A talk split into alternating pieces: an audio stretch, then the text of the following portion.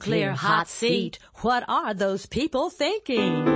Nuclear hot seat. What have those boys been drinking? Nuclear hot seat. The corium is sinking. Our time to act is shrinking, but our activists are linking. Nuclear hot seat. It's the bomb. Welcome to Nuclear Hot Seat, the weekly international news magazine keeping you up to date on all things anti-nuclear.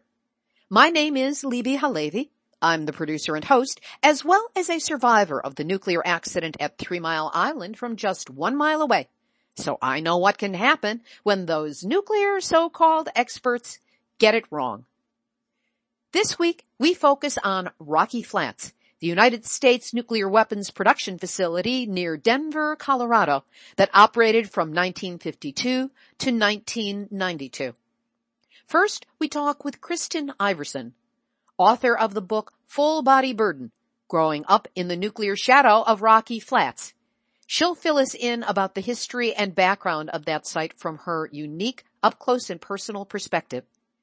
Then Terrie Barrie tells us about a little known U.S. government program to compensate nuclear victims of Rocky Flats.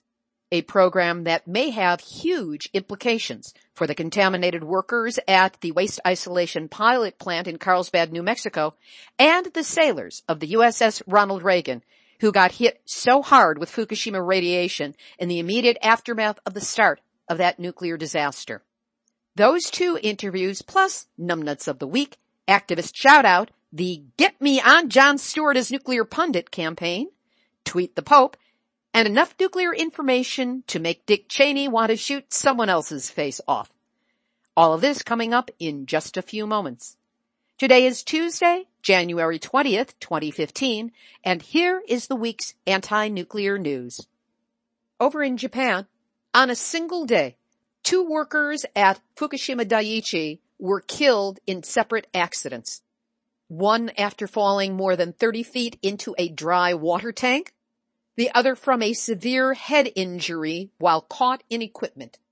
These accidents came only three days after the Fukushima Labor Department urged TEPCO, Tokyo Electric Power Company, to take thorough precautions against accidents.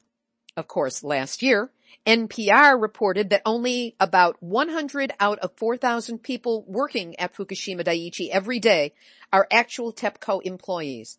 The rest are subcontractors. Things that live in seawater are not doing well. According to reports in Fukushima Diary, 81% of all tuna in an aquarium in the eastern part of Tokyo have died since the beginning of December. That's 129 out of 159 tuna in just a little over a month. The cause, of course, has not been identified yet. No one seems to have mentioned the fact that Fukushima Daiichi, with all of its radiation releases, is only 150 miles from Tokyo. But nuclear hot seat listener Jonathan Basone points out that this is at Kasai Rinkai Koen in Edogawa-ku, and that at one point they were incinerating radioactive debris from Fukushima nearby. Also in Tokyo, at the Ueno Zoological Gardens, a polar bear, harbor seal, giraffe, and Sumatran tiger have all died since November. Causes of death were variously acute pancreatitis, septicemia, heart failure, and multiple organ failure caused by tumor. In Hawaii, 80% of the entire coral colony at the famed Kapoho tide pools are dying and bleaching. And sea creatures are sick, dying, or disappearing at an alarming rate all along the Pacific coast.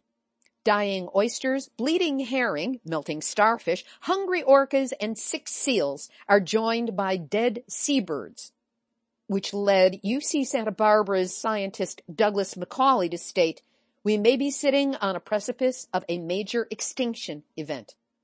The question mark is, is it radiation fallout from Fukushima that is causing these die-offs?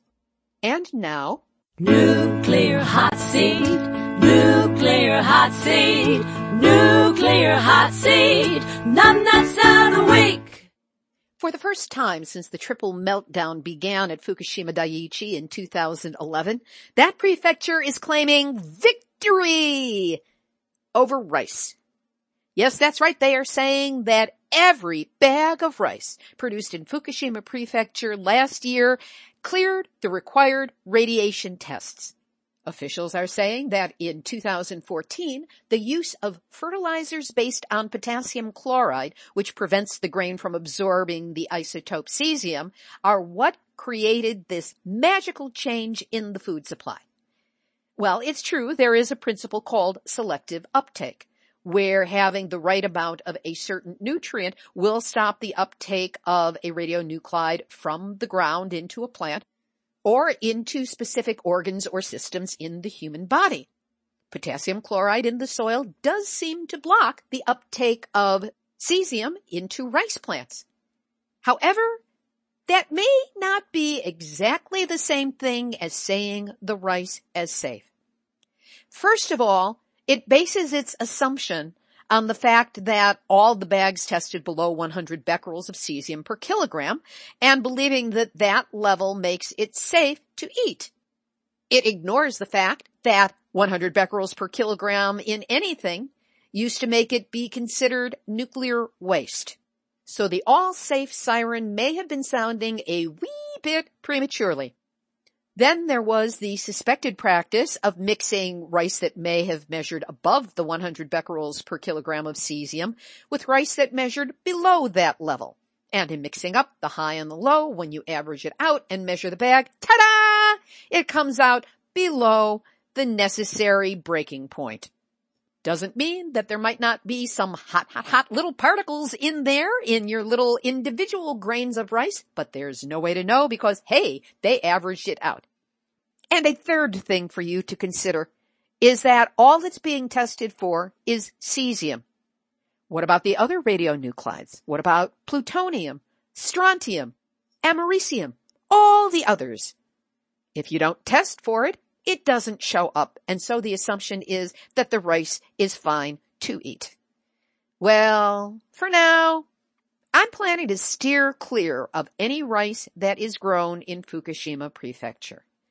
And quite frankly, in my humble opinion, if you decide it's okay to eat rice grown in Fukushima, then congratulations, you, yes you, are this week's Nuclear Hot Seat Nuts of the Week.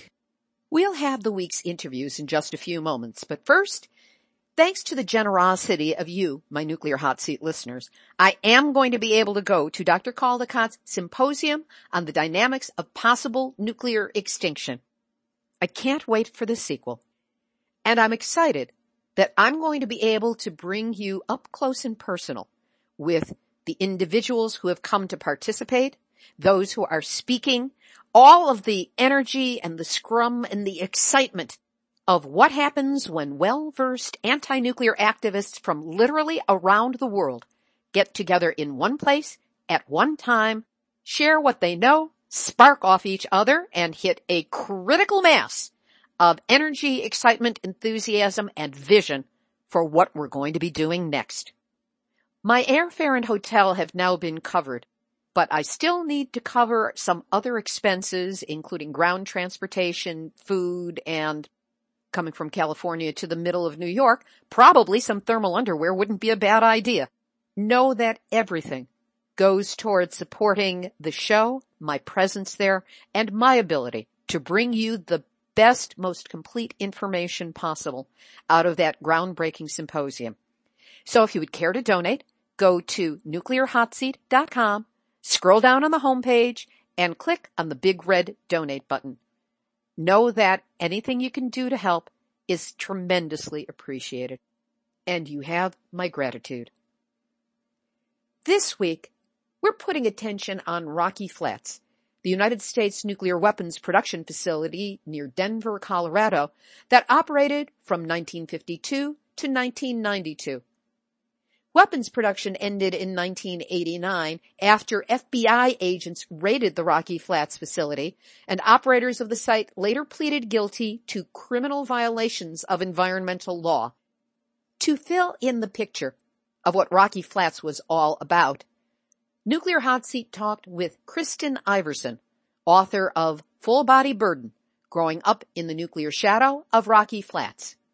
She gives us an up close and personal perspective on what is now a nuclear waste dump that is being attempted to be turned into public parklands. Tra la tra lay. This interview is from Nuclear Hot Seat number 69, first broadcast on October 9, 2012, when Kristen's now award winning book had just been published. Kristen Iversen grew up in Arvada, Colorado, near the Rocky Flats Nuclear Weaponry Facility. She is an associate professor at the University of Memphis, where she directs the MFA program in creative writing. As a writer, her work has appeared in the New York Times, The Nation, Reader's Digest, among others, and she has appeared on C-SPAN and NPR's Fresh Air. In addition to her other books, she is the author of Full Body Burden, Growing Up in the Nuclear Shadow of Rocky Flats, and that's why we're speaking with her today. Kristen, welcome to Nuclear Hot Seat. Thank you so much for having me today. My pleasure. When you were growing up, how close did you live to Rocky Flats, and what, if anything, did you think or know about it? Well, when I was a, when I was a baby, we had a house in what's now called Old Town Arvada, which is about seven miles from the Rocky Flats nuclear weapons plant. And then when I was around 11, um, my parents built a new house out in one of the new subdivisions that were springing up right around the plant, and that was around about three miles uh, from the plant. And when I was a kid, we had no idea what was going on at Rocky Flats. It was operated by Dow Chemical at the time, and the rumor in the neighborhood was that they were making household cleaning supplies. My mother thought they were making scrubbing bubbles. Was there any concern at all, any worry about what was made there or any possible contamination that might result? Well, as as residents, um, we had no idea of the environmental contamination. That didn't come out until much, much later. The extensive toxic and radioactive contamination that was um, moving directly into the neighborhoods, into my neighborhood. Um, so we really didn't have any idea. And there was so much secrecy around the plant. In the beginning, that was due to the Cold War, of course. But then, as time went on, I think there were a number of other reasons as well. Uh, many of the kids that I knew growing up, their parents worked at Rocky Flats and the workers were not allowed to talk about their work. Everything was secret. Even workers at the plant uh, itself didn't know what other workers within the same area did. And so people would make things up about what they did. They wouldn't be allowed to talk to their families, um, so they would they would make up all kinds of stories about what was actually going on. Did this lead to any suspicion, or everybody just went, "Okay, fine, that's just what the way it is," and and ignore it?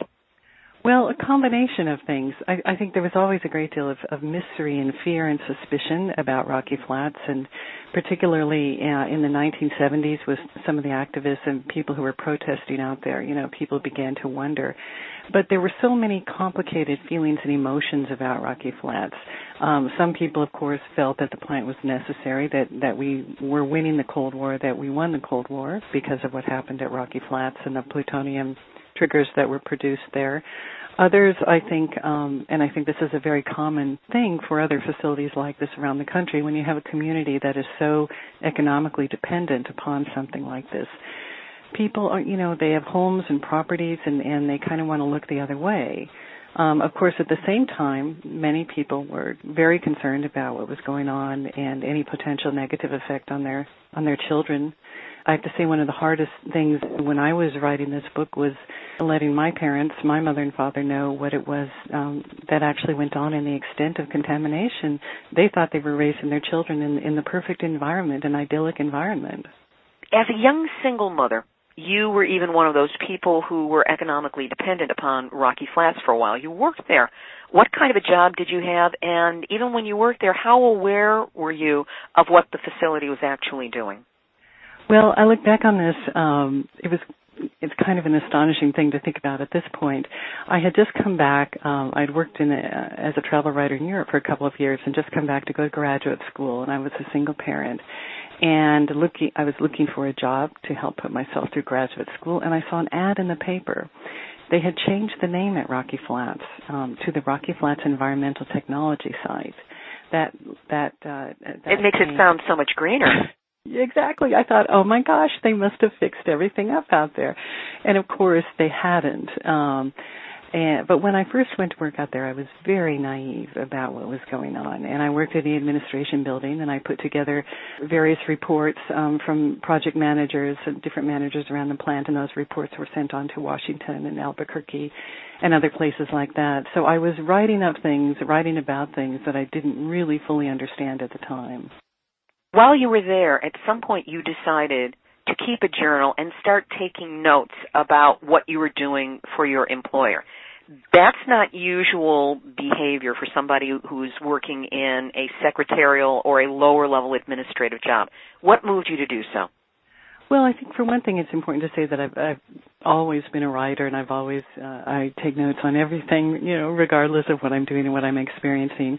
But I also was enormously curious about when what went on at Rocky Flats and what it would feel like to work there and to be there and get to know uh you know some of the people who worked there and have a sense of it. Rocky Flats was the big secret of my childhood the big monolith of my childhood and I really wanted to understand. So I I wrote everything down and kept very careful notes of everything that was going on and um and it also it frightened me a little bit and I wanted to be aware of as much as I could of what was going on and I have to say, it wasn't until uh, one night when I, uh, one after late afternoon, I came home from work and um, fixed my kids their supper and put them to bed, and came downstairs and turned on the television, and there was a Nightline expose on Rocky Flats, and uh, Department of Energy manager Mark Silverman was talking about uh, the extensive contamination and the fact that there was more than 14 tons of plutonium, much of it unsafely stored, at the plant and uh, I was stunned. It was um, the first time that I really had a sense of what was going on, and that was true for a lot of people in, in the community and at the plant. Uh, I was absolutely stunned, and I could not believe that here I had grown up next to this plant, and I had worked at the plant, and I had no idea of the extensive um, toxic and radioactive contamination and what was going on. That was the moment that I knew I was going to quit my job, and the day I quit was the day that I knew I was going to write a book. And it just came to you as a result of the the emotional impact of all of this. Primarily, yes. Mm-hmm. That was the first time that I had actual verification uh, of what was going on, and it was stunning to me that they were interviewing people that I worked with on a daily basis uh, out at Rocky Flats. Um, it was Mark Silverman was one of the few managers out there at the time who um, felt that it was important for the public to begin to have a sense of, of what was going on and the kinds of costs and risks that we were um, involved with. You did massive research for this book. And one of the things that makes Full Body Burden so engrossing a read is that in addition to the investigative reporting that you did and putting it really well into the context of the Cold War, you tell your family's personal story. What led you to decide to include this personal information as well as the nuclear information and the political information? Well, I wanted to put a human face on what I felt ultimately was a very inhumane story. And I wanted to tell the story of Rocky Flats through the eyes of the people who lived it, um, the people whose lives were affected by Rocky Flats, the workers, residents, um, activists, uh, everyone from Daniel Ellsberg to some of the nuns who protested out there, uh, and then people in my own neighborhood. Um, many of the kids in my neighborhood, like myself, ended up working at Rocky Flats, and there were many, many people whose whose health and lives were impacted very dramatically. And so I wanted to bring all of these stories together. It took an enormous amount of work and research. Ten years of, of research and writing went into this book, and I wanted it to read like a novel. But everything in the book is true. It's very heavily footnoted and fact checked and I wanted to uh, make it a kind of a narrative that people would want to read and read about the characters, the people who are in the story, and really understand the kind of impact that something like Rocky Flats had and continues to have on on people in the Denver area and certainly beyond. It's not just a local story by any means. What were some of the more alarming facts that you discovered in your research? Well, I think uh, a couple come to mind immediately with respect to what was going on at Rocky Flats. One, uh, there were many, many acronyms, um, of course, when I was typing up these reports, and one acronym that I kept coming across was MUF, M-U-F. MUF, what does that? What is that? Well, I later learned that MUF stands for Missing Unaccounted for Plutonium, and it refers to the amount of plutonium that Rocky Flats basically lost over the course of about 38 years and that amount is is more than 3,050 pounds. And this is a Department of Energy figure.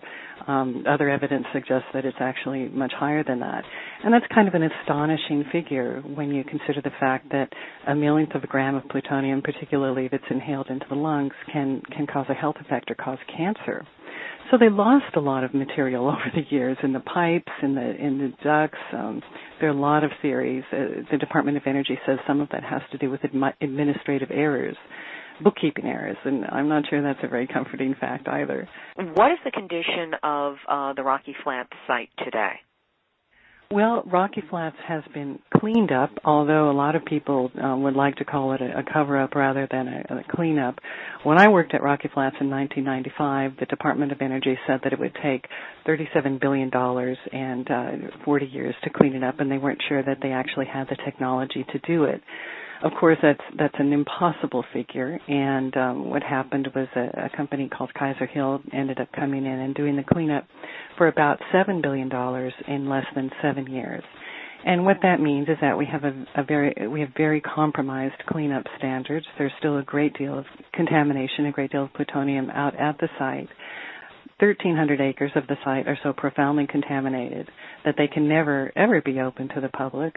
The rest of the site has varying levels of contamination, some known and some unknown, and it is uh, destined, it, it's uh, planned to open as a national uh, wildlife refuge and public recreation area for hiking and biking and possibly even hunting at some time in the near future. It's not open at this time, and this is a contaminated area that's going to be turned into a nature preserve of some sort? The site as a whole is nearly 6,000 acres, and 1,300 acres is so profoundly contaminated it can never open. The rest of the site is slated to open, even though there continue to be contaminants in the soil. That's astonishing. It's like the radiation won't migrate from one location to another with the wind, with the rain, with the various uh, forces of nature.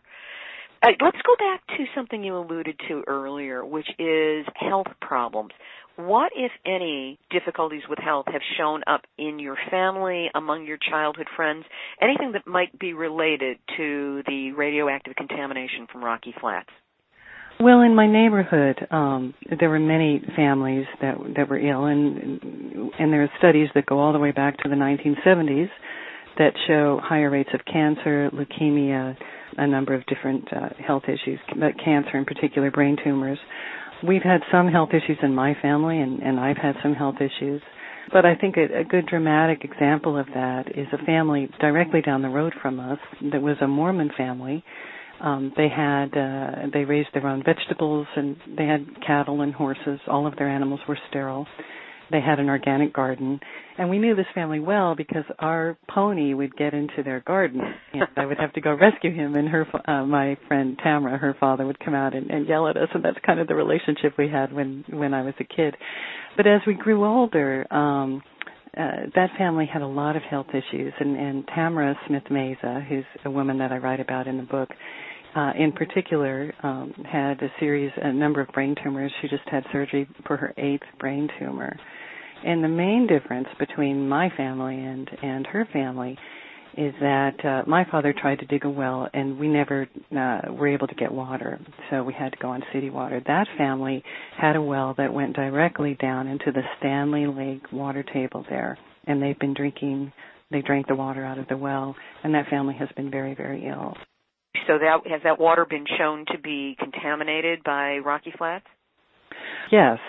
And I want to say that Stanley Lake, which is um, the lake that was just over the rise from our house, and uh, Tamara's house is directly on Stanley Lake. The sediment of that lake is contaminated with plutonium to the present day. And plutonium is heavy; it settles down into the sediment. And although that lake continues to be open, astonishingly, for public recreation. Ah um, there are signs that say, you know, don't kick up the sediment.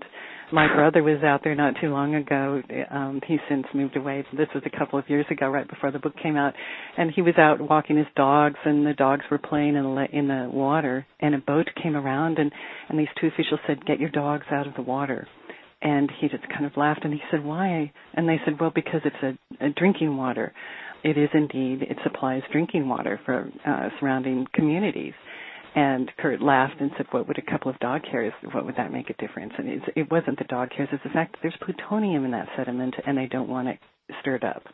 Did they actually say that, or that's just your knowledge coming in on this? That's uh, my knowledge. That's con- that's uh, standard knowledge. I mean, anyone can find out about that that the sediment is contaminated, but they don't have any signs up out there, and they and they didn't say that to my brother at the time. They just said that it was drinking water, and uh, they didn't want any contaminants in it. Of course, it's already contaminated. Why did you choose the title Full Body Burden? What does that mean, and how does it relate to your story?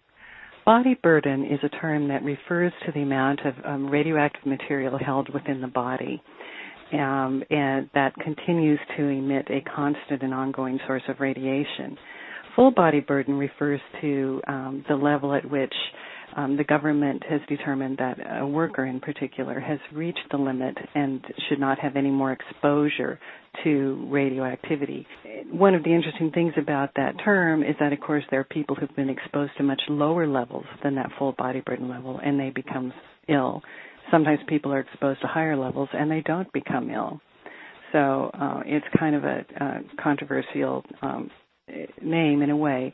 I wanted to use it as a title for the book, not only to refer to that particularly, but also um, to work as a kind of metaphor for the book as a whole, and to hopefully help the reader to see the many ways in which Rocky Flats, the story of Rocky Flats, has affected not only just the community of Arvada and Colorado, but our country as as a whole with respect to the uh, nuclear weapons and how we tell the story of the Cold War and how we don't tell the story of the Cold War and how eager we are to forget that these things have happened.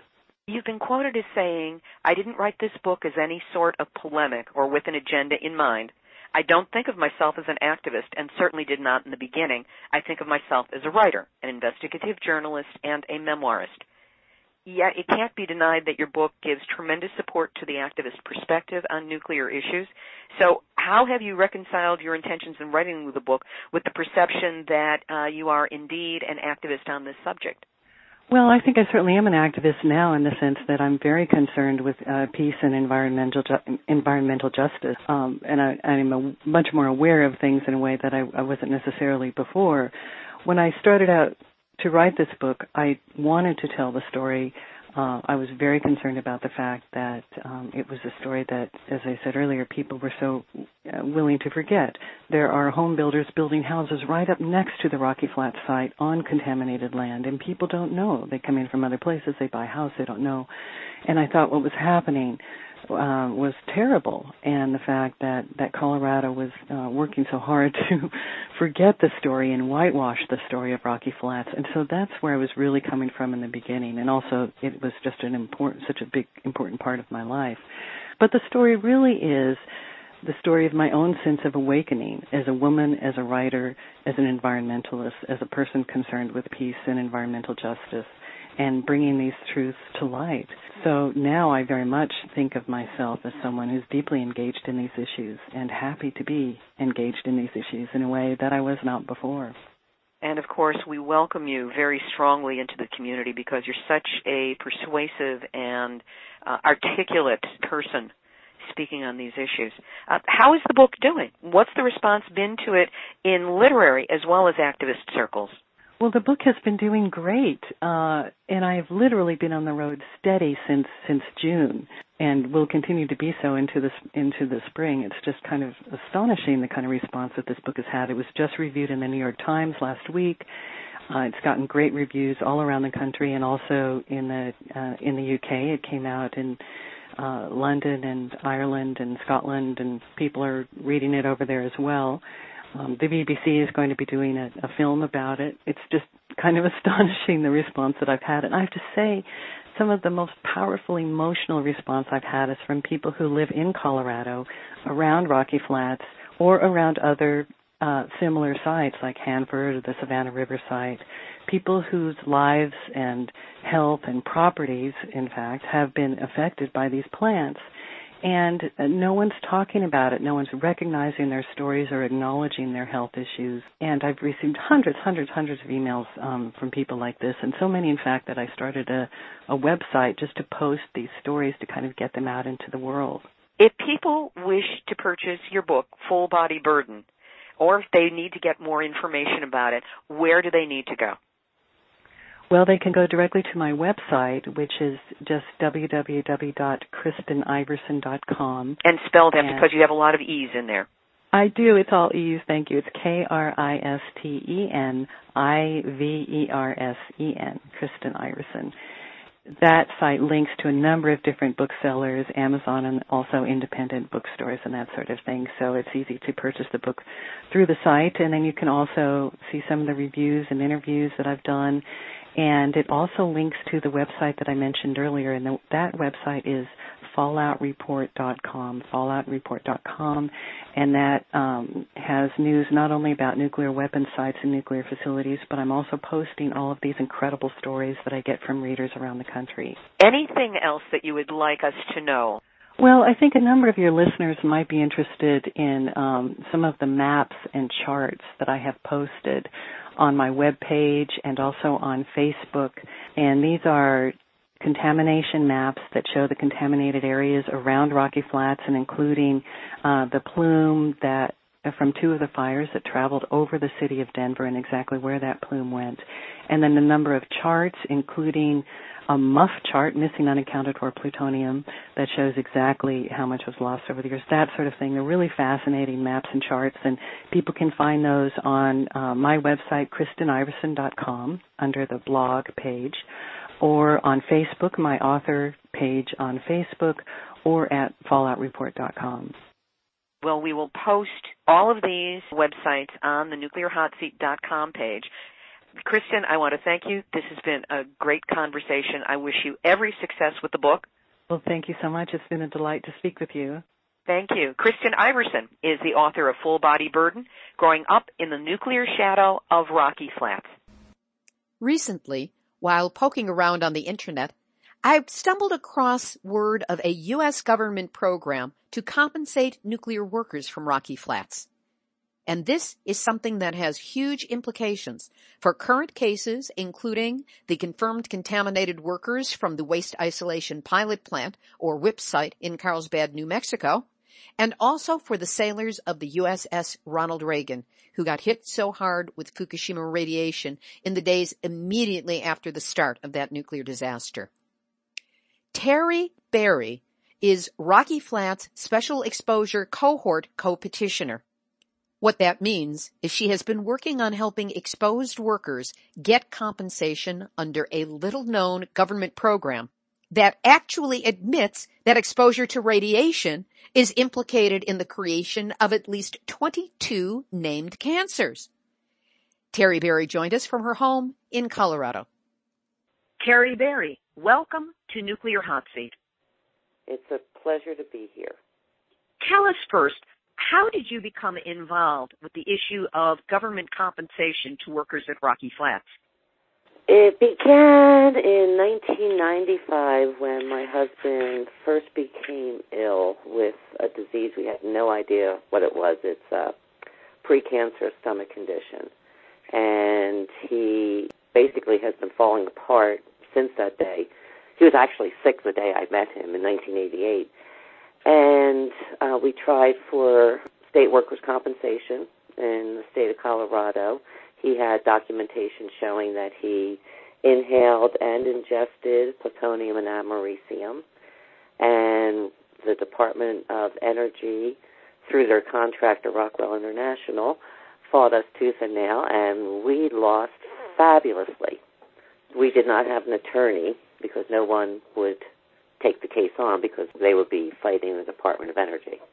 And that's how I became involved how did you first become aware that there was a compensation program available through the federal government for those who worked at Rocky Flats? I became aware before the actual legislation was passed and enacted.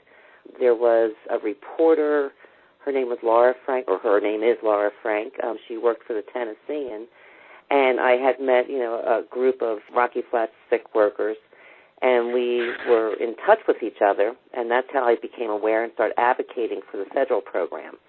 And that was based on my experience with the state of Colorado's workers' compensation program. Why do you feel it was necessary for the federal government to get involved in creating this compensation program? First of all, it's because it was the federal government who made these people sick. It wasn't the state of Colorado. They put the workers in harm's way. You hear that all the time. Uh, these workers were not fully informed or sometimes not even aware of the, what you call a toxic soup or a cancer cocktail that they worked in on a daily basis, and that's for 10, 20, 30 years. So it was important for, number one, the government to acknowledge that they made these people sick. They were working for the government. They were trying to protect the government, you know, our, our nation. And responsibility needed to be laid at the federal government's feet to take care of these workers. Give us a brief description of what the program consists of. It's a complicated program, but one that would work well if it was run properly and according to congressional intent. There are two parts to the program. Part B, B as in boy, will compensate workers or their survivors if a cancer is proven to be related to their work. It'll compensate people with chronic beryllium disease and silicosis if they qualify, you know, under the regulations. Part E, as in Edward, will compensate other diseases, and, and including the cancers and CBD, but that program will only pay for wage loss and full body impairment. But both parts will cover all medical expenses, and that's a fabulous, wonderful benefit because there's no deductible that comes out of the pocket of the workers. When you said that they have to qualify under the regulation, what does qualification consist of? First, you have to prove that you worked at Rocky Flats. And in some cases, that has been difficult for a few of the workers. Then you have to have a diagnosis, and believe it or not, that sometimes can be an issue. Under Part B, if you have a cancer and the National Institute of Occupational Safety and Health says that radiation caused the cancer by 50% or greater, then you're compensated for the $150,000 under Part B. Or if you're a member of the special exposure cohort and have one of the 22 legislated specified cancers, then you're automatically covered and receive the $150,000. Okay, this is one of the key pieces that attracted me to us talking about this, and that is the acknowledgement of 22 cancers resulting from exposure to radiation. How did this list, to the best of your knowledge, come about? I am almost 100% positive that the, the original 22 cancers came from the Radiation Exposure Compensation Act. And that legislation covers uranium workers the workers who worked in the mines, the mills, and transported the uranium to the mills and then processed down the line into the actual bombs. So that's where the 22 cancers came from.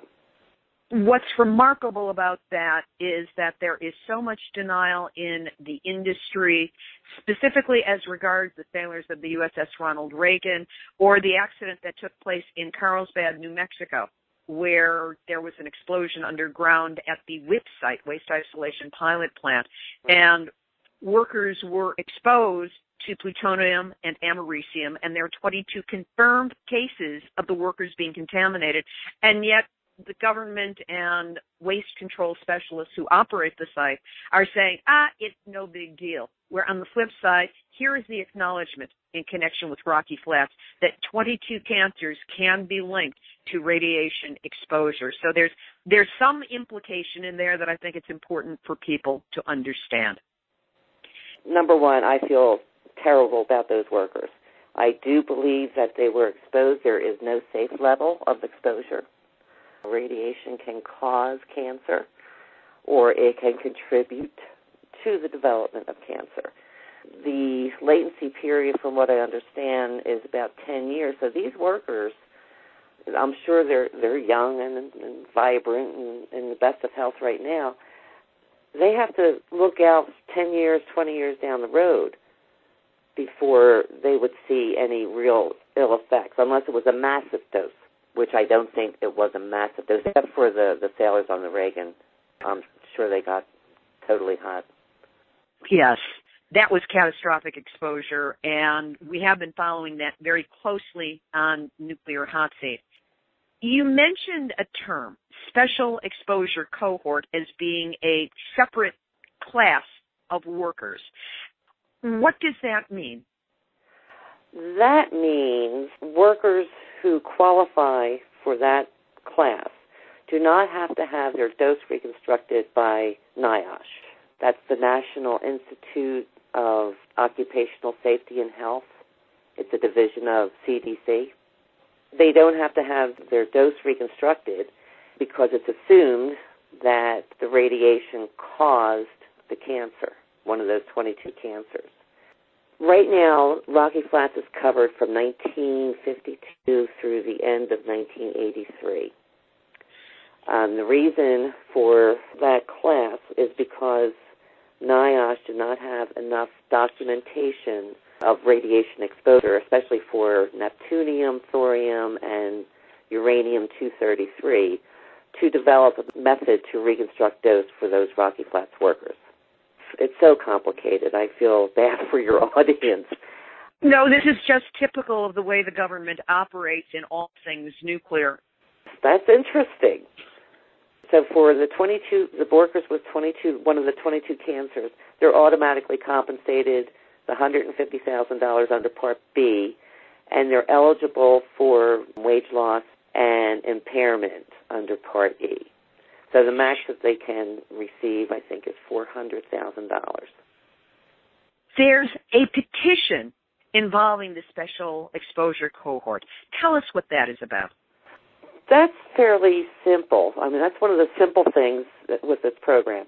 There's a form you can fill out. Basically, it says, I don't believe NIOSH can reconstruct dose for this site. I did this with the petitioner for Rocky Flats. It was basically a simple process. And you give the reasons why you don't think they can reconstruct dose. Lack of monitoring data is one of them. Falsification of records is another one. Destruction of records is, is another one. And then there's a debate or a discussion between NIOSH and the advisory board on radiation and worker health. And the, the petitioners are involved with that also. And then they come to an agreement. You know, sometimes the board will agree with NIOSH that they can reconstruct dose. Fortunately for Rocky Flats, well, actually, NIOSH said that they cannot reconstruct dose up until the end of 1983 and the board agreed with them, and that's why we have it. So, how accurate were the Department of Energy records, especially for non radioactive exposures? They're basically non existent for the non radioactive materials. I have a document, um, it's titled Rocky Flats 1999 Radiological Assessment of Corporation Report on the Rocky Flats Plant. And it says, and I'm quoting this, it is important to understand that as is often the case, monitoring data for carbon tetrachloride and other chemicals are not as available as our data for radionuclides. It's across the complex. I mean, we have one from Los Alamos in 2013 that says only 30% of the assessments have been completed. Paducah, which is in Kentucky, this is 2014, they have not yet compiled a comprehensive baseline exposure assessment. So even to this day, they're not monitoring all of the non radioactive exposures. Is there anything that can be done to recreate these records? I'm sure everybody thinks they can. When it comes to NIOSH and dose reconstruction, they do have some sites that they use co-worker models for. Co-worker models? Yes. It's a method where they'll take a group of workers that do have monitoring data and somehow develop a method to use that to reconstruct dose for workers who were not monitored. How accurate do you think that is? I don't think it's accurate at all. It's it's pure guesswork because the worker that they're using for the co-worker model may not represent the worker right next to him. That worker might have gotten hotter than the worker they're using. I've never agreed with dose reconstruction. The advocates across the country hate those reconstruction because it's guesswork as far as we're concerned. You have advocated for the federal compensation program and a reform that happened in 2004. What do you see your mission as being? My mission is to make sure that the legislation is implemented by the agencies as Congress intended. And I don't see that happening. Otherwise, I still would not be advocating. Going back to the program itself, how do advocates help the claimants? We help them in a variety of ways. I work with a bunch of people across the country, but I'm going to say about 15 really excellent advocates. And we monitor the program and their implementation, which means that we read NIOSH's white papers on dose reconstruction. We read the Department of Labor's final bulletins and circulars.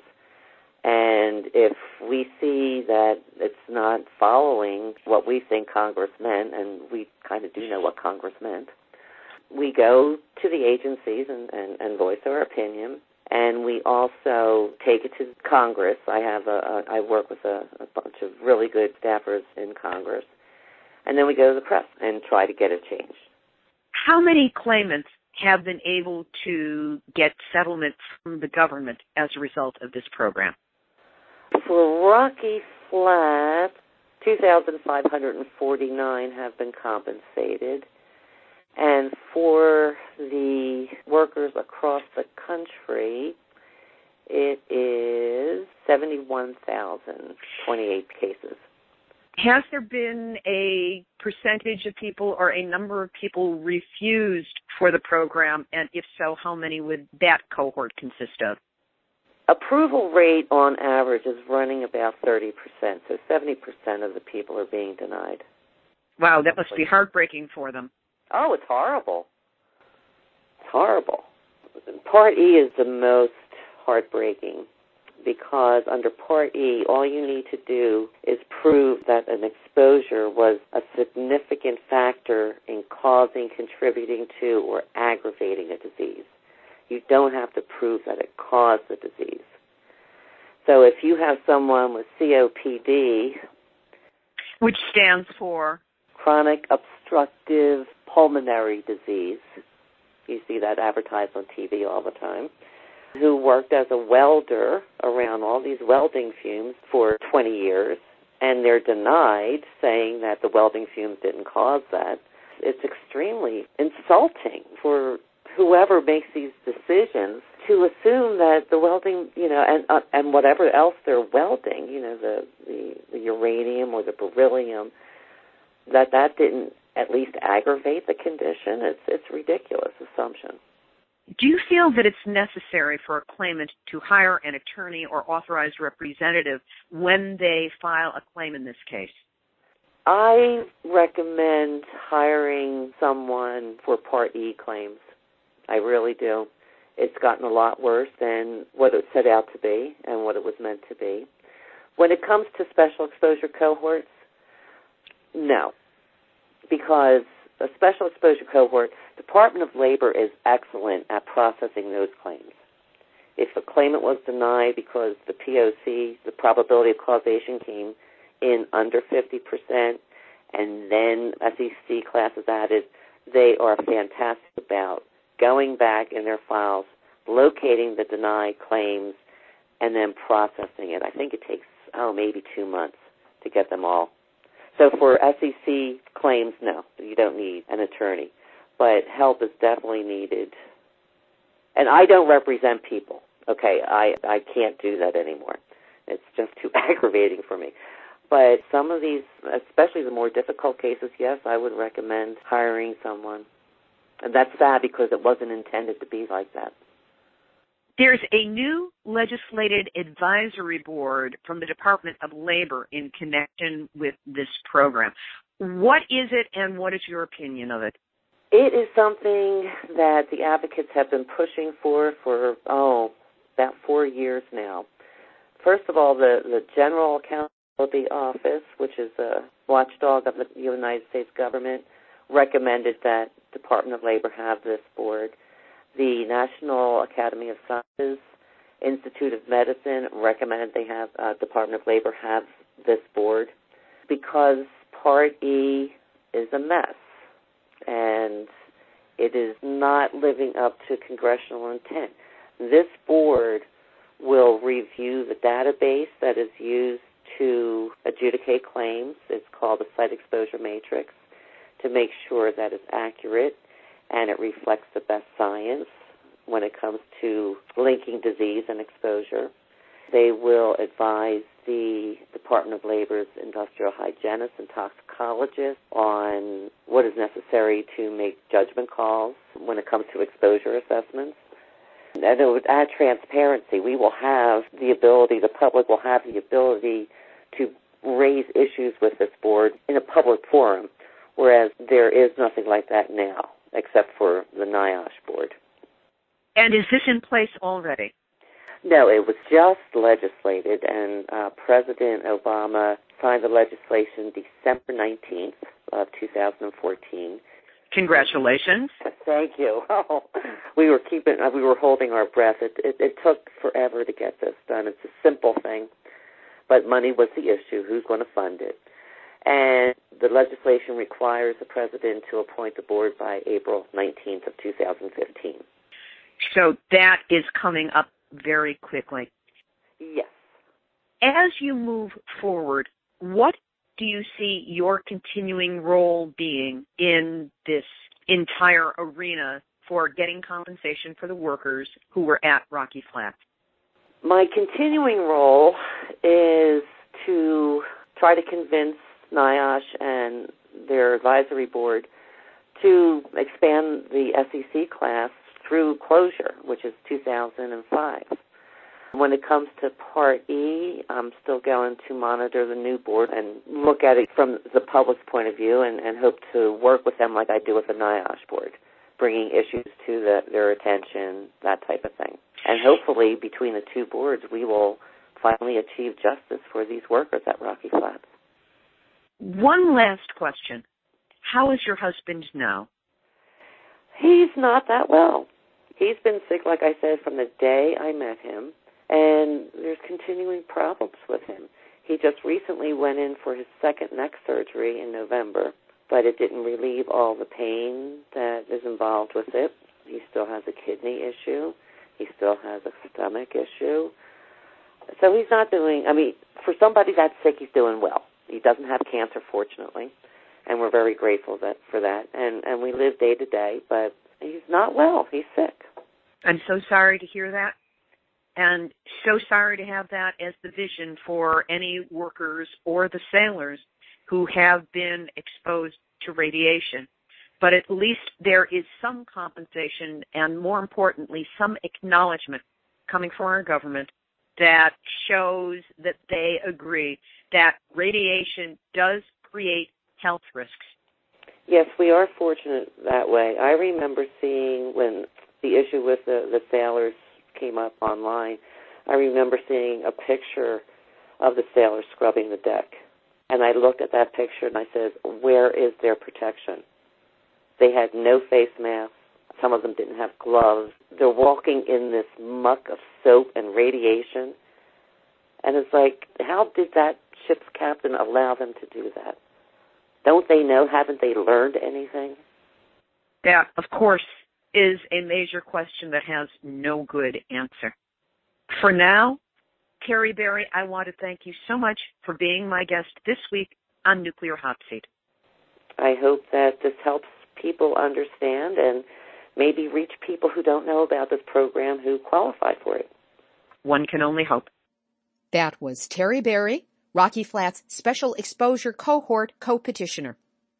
To access that list of 22 cancers and learn more about the program for compensating exposed workers, you can go to the Alliance of Nuclear Workers Advocacy Groups page. It's a little long to spell out here.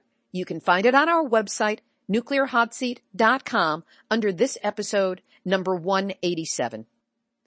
My thanks to Paul C. Garner, lead attorney on the USS Reagan case, for his help with the background materials on the Rocky Flats compensation program story, and to Kristen Iversen for her introduction to Terrie Barrie. Activist shout out! This is with gratitude to all of the many activists who put together this weekend's upcoming conference on shutting down Diablo Canyon and coordinating all West Coast groups into a single united force. Huge amounts of work were required to put that event together. My thanks to the members of San Luis Obispo Mothers for Peace, Mary Beth Brangan of the Ecological Options Network, and many, many others whose names I don't have in front of me right now, but I hope to have by next week. Great work, and if I can arrange dog care, I will be there. Jon Stewart, hola! I caught you at it on your January 15th, 2015 bit about the Keystone XL pipeline, you showed a picture of the Peanuts character Pigpen and then you said, look at our children. This is what the Keystone XL pipeline has done to them. They're so contaminated we should seal them up in a drum and bury them under Nevada. Obscure? Yes, but there it was. A veiled reference to the failed Yucca Mountain. You keep flirting with the nuclear story, Jon, but when will you make a commitment? Let's talk it over when I'm in New York for Dr. Caldicott's symposium. Deal? Here's today's final thought. Let's all have pen pals, either analog or digital. As you heard earlier, Sister Megan Rice is still in prison why don't we all send her a note, a letter of appreciation for the work that she has done on our behalf? You can send it to Megan Rice, 88101-020. No, that's not her address. That's her prisoner number. MDC Brooklyn, which stands for Metropolitan Detention Center, P.O. Box 329002, Brooklyn, New York 11232. I'm certain that she would enjoy hearing from us. And while you're at it, let's tweet the Pope. His address is at Pontifex, P-O-N-T-I-F like Frank, E-X, and you can not only encourage him to speak out against nuclear as a solution to climate change, but also see if he can speak out for Sister Megan Rice. Wouldn't that be fun? This has been Nuclear Hot Seat for Tuesday, January 20th, 2015. Material for this week's program has been researched and compiled from ENENews.com, Fukushima Diary, and our friend Iori Mochizuki, the Bristol Herald Courier, WJHL, MiamiHerald.com, DailyMail.co.uk, AFP, AP, NHK, Reuters, The Guardian, NPR, KITV, NOAA Coral Reef Watch, Williams Lake Tribune, The New York Times, University of California, Santa Barbara, JapanTimes.com, BBC.com, English.hani.co.kr, SputnikNews.com, TheFishSite.com, Spiegel.de, and the ever vigilant, totally popular, extremely cool Nuclear Hot Seat Facebook community, where you are invited to join us, friend us, and tweet to either Jon Stewart or the Pope about us. Theme music written by me, sung by Marilee Weaver. Nuclear Hot Seat is syndicated by UCY.tv and is also available on airprogressive.com. Our archive is available on iTunes. You can subscribe under podcast and you can also find past episodes on nuclearhotseat.com. Nuclear Hot Seat is the activist voice on nuclear issues. So if you have a story lead, a hot tip, or a suggestion of someone to interview, send an email to info at nuclearhotseat.com. We are copyright 2015, Libbe HaLevy and Heartistry Communications.